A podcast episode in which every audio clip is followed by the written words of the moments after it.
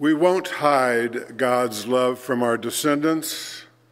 We'll tell the next generation all about the praise due the Lord and God's strength, the wondrous works God has done.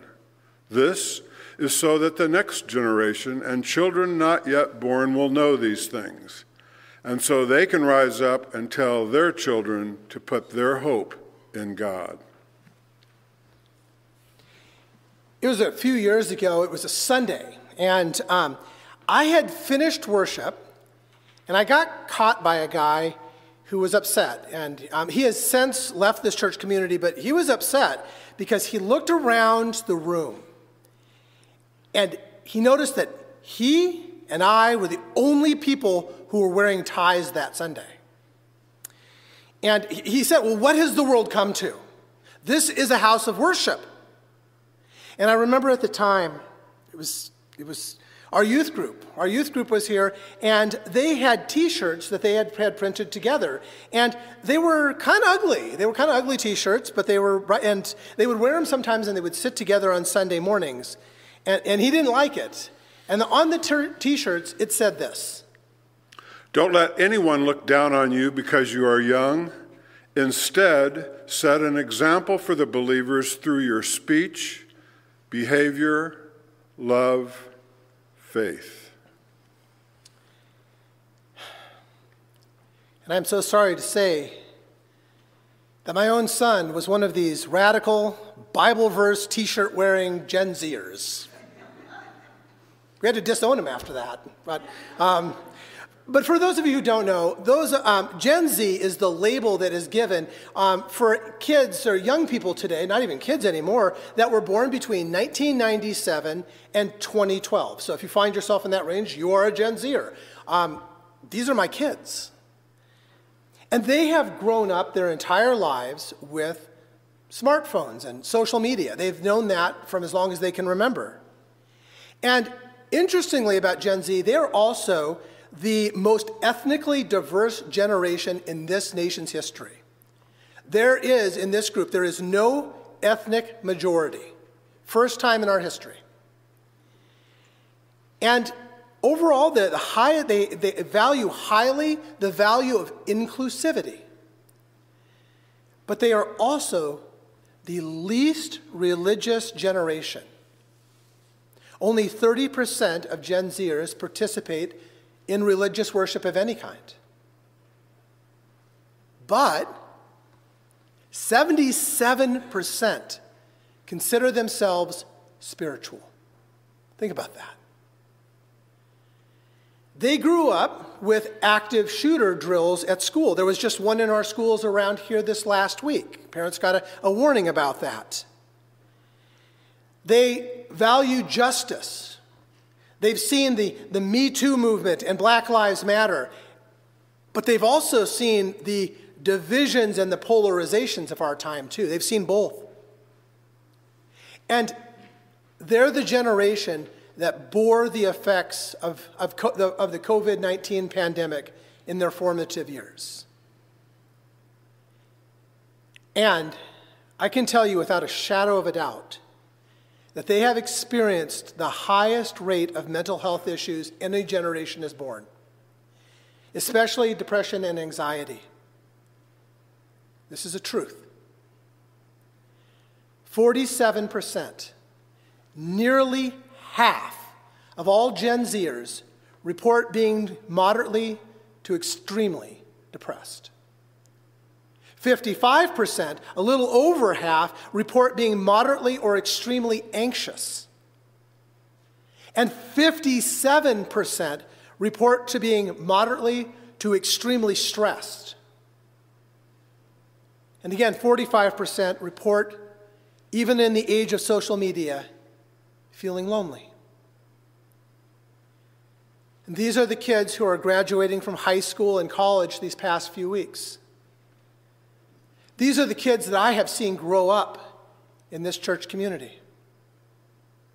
And on this Pentecost Sunday, as young people in our lives, they're, they're growing and they're graduating, I wonder what kind of church will they want to be part of? Because I know that only 30% of them participate in a church community, and yet they are profoundly spiritual. So, we, so today, on this day that we remember on Pentecost, how God once brought people together, I wonder how it will be for this generation. So, a guy named Travis, Travis was my youth group leader 15 years ago. And he asked me, he said, Have, have you seen the movie The Jesus Revolution? And I had, have, is anybody else here, have you seen it? Okay, so not a big hit yet. Okay, all right, I get that. Um, I hadn't seen the movie either. But he insisted that I watch it because he said, This is what we were doing together once.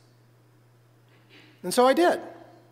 And it's the story of another generation who experienced divisions and polarization. Instead of active shooter drills, they, they did duck and cover drills under their desks because of the constant threat of nuclear war. And in 1968, this generation saw the Vietnam War and the protest movement. And in that same year, they experienced the assassinations of the Reverend Martin Luther King Jr. and Bobby Kennedy. And just like Generation Z, they questioned the meaning and the purpose of life. I refrained from nothing that my eyes desired. I refused my heart no pleasure. Indeed, my heart found pleasure from the results of my hard work. That was the reward from all my hard work. But when I surveyed all that my hands had done and what I had worked so hard to achieve, I realized that it was pointless, a chasing after the wind. The writer of Ecclesiastes was on a quest. He wrote his experience down. It was on a quest for meaning and purpose in life. And this is the second chapter, and he's going down roads looking for meaning, purpose in life.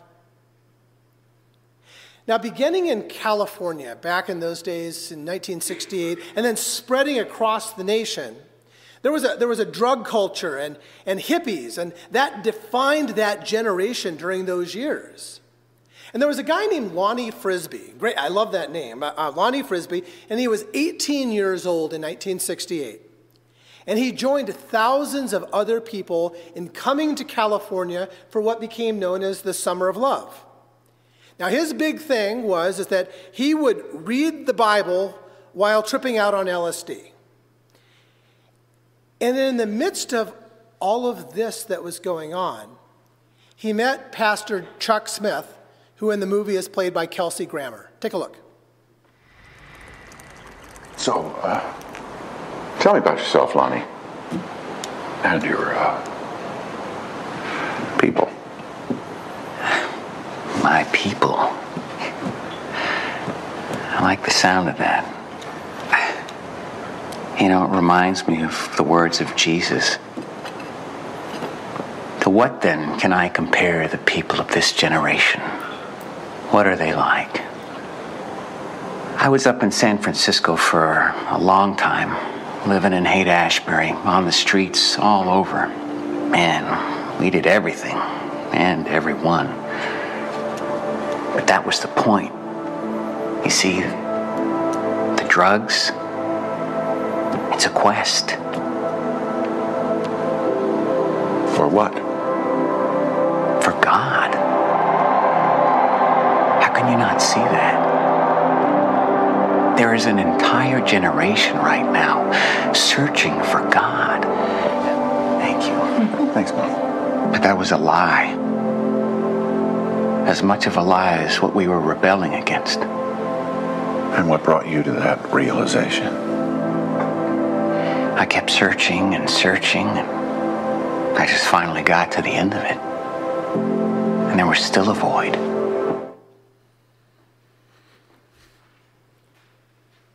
Nearly half of all young people today report being moderately to extremely depressed. 77% are spiritual but not religious, and they're searching for meaning and for purpose. And religion, I'm going to tell you, there is a lot of bad religion that is trying to sell you God.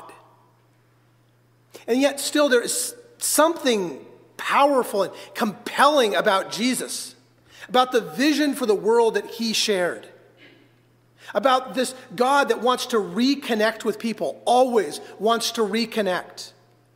And after all, that's even what the word religion means. The word, here's the benefits of a, of a Latin degree. Um, the words mean ligo, like ligament, joining together, and re, again, to join back again and again to God.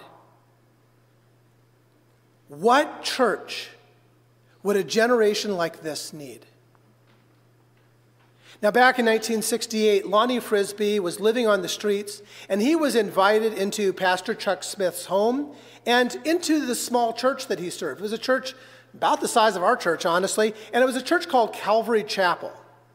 And the introduction of hippies was not exactly seamless in, in Pastor Chuck's church. These kids are runaways, most of them. They got drug addictions, medical issues. And they need our help. Yeah, but Chuck, I mean, they need to go home. They're making our congregation uncomfortable. Well, maybe they should be uncomfortable. Maybe we all should.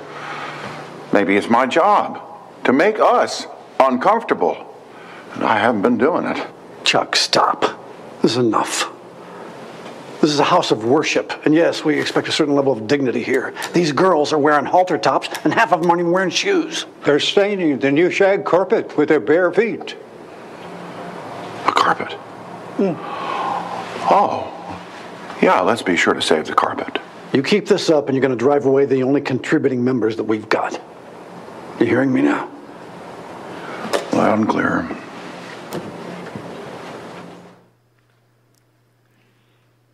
Being church isn't easy. Jesus knew that. Church is this vision. Church is a vision of inclusivity, of compassion for all. It's a vision of justice and mercy and nonviolence. It invited people to make communities that offer extravagant welcome to absolutely everyone. But it's not easy. And all these values of Jesus, I see that they're close to the heart of Gen Z. I see that. And I know it's not easy. So, Pastor Chuck did something, and it wasn't easy. But the first thing he had to do, absolutely first thing to do, was to make sure that the carpets would be okay. Take a look. Good to see you. Enjoy. Welcome to church. Hello, young lady. Well, last year I had the privilege of visiting uh, New York City. And like any good tourist, I, I paid a visit to the Statue of Liberty. And I read those famous words Give me your tired, your poor, your huddled masses, yearning to breathe free. And as I read those words, I thought, well, that's Christianity, isn't it? it's, it's the essence of it an invitation to the broken. Jesus was very friendly with the outcasts. In Revelation 22, it says, Let the one who can hear say, Come. Let the one who is thirsty come. Let the one who desires take the waters of life freely. I want you all to look at me. Uh, please. Every one of you.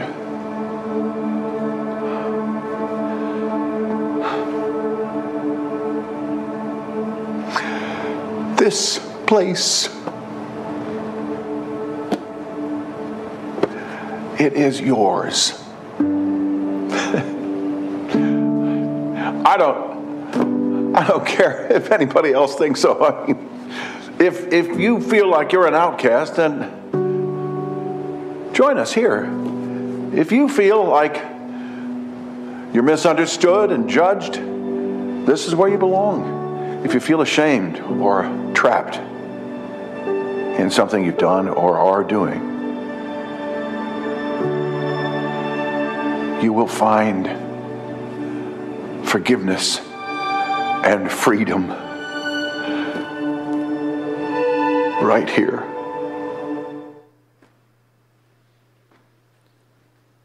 No matter who you are or where you are on life's journey, you will always, always be welcome here. This place is yours, even if it's the first time that you've visited or connected to this community. And all the work that we're doing downstairs, all the work that we're doing on the lower level, is to be a blessing to the community, to people of faith and people of no faith, for people of all ethnicities, neurodiversity, gender, sexuality. We don't build this place for ourselves. We build it to become a home, a place for everyone, for the next generation and children not yet born to know the welcome of God who wants to reconnect to every person. And that is what we as a community continue to try to build. But there's always people who struggle with that, some that maybe can't do it.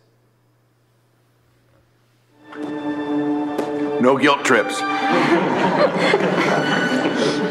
this is your home. And I want you to tell all your friends about it. There is a place for you. Now, that door is open all the time for you, any time of day. And if there are some who don't like that, well, then that door is open for you too. It works both ways.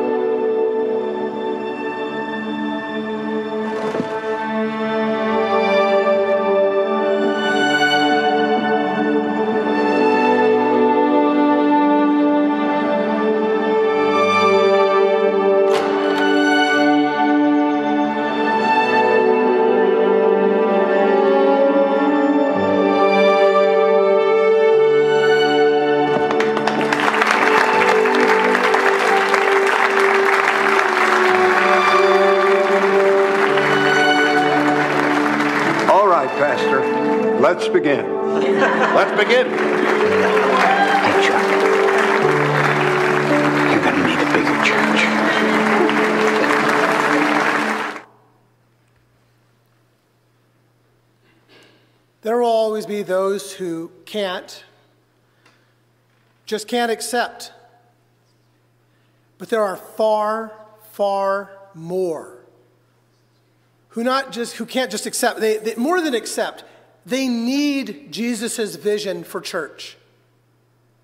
In the years that followed Calvary Church, from where that ended, Calvary Church grew over to 35,000 people, twice the size, almost twice the size of the mighty church of the resurrection south of us. It turns out that Jesus' radical vision of an inclusive church still worked. And I think it may still be spot on for what Gen Z is searching for, albeit in different ways. So I want to go back to two statistics that nearly half of Gen Z reports to feeling moderately to extremely depressed and that they feel alone. However, there's another statistic. For those young Gen Zers, for that 30% that take part in an inclusive church community, 74% of them report that they are in good physical and emotional condition even after the pandemic. That's amazing. There is something healthy and life giving about having an inclusive church community. Many of us who are doing our part to build this church community, who are updating the building right now, we may not even see the impact of what we are doing for the generations to come. But it will have an impact. The Holy Spirit, she has never been able to be contained, and she will just keep doing her thing. And the message of forgiveness, the message of justice and mercy and acceptance, which are at the core of Christ's church, they're going to continue. That message will always continue. And it is the charge for us to grow into that kind of church, to change, and to grow into a church that will provide a home for all. Friends, will you join me on this Pentecost Sunday by rising together and join me in praying aloud the scripture that we began this service with? Will you join me? We won't hide from. Oh. We won't hide from God's love from our descendants. We'll tell the next generation all about the praise due to the Lord and God's strength. The wondrous works of God has done. This is so that the next generation and the children not yet born will know these things. So they can rise up and tell their children to put their hope in God.